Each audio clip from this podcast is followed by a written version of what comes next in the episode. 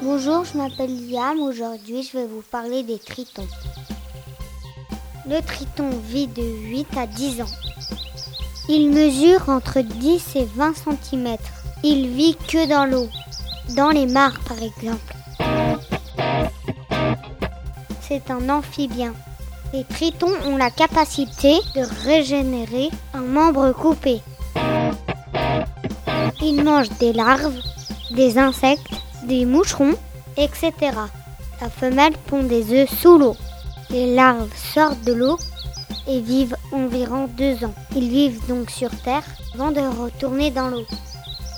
Pour toujours. Le mâle a un ventre orange. La femelle a un ventre brun. J'ai déjà vu des photos de tritons, mais malheureusement jamais en vrai. J'espère que mon émission vous a plu. C'était Liam sur Trampoline FM. down.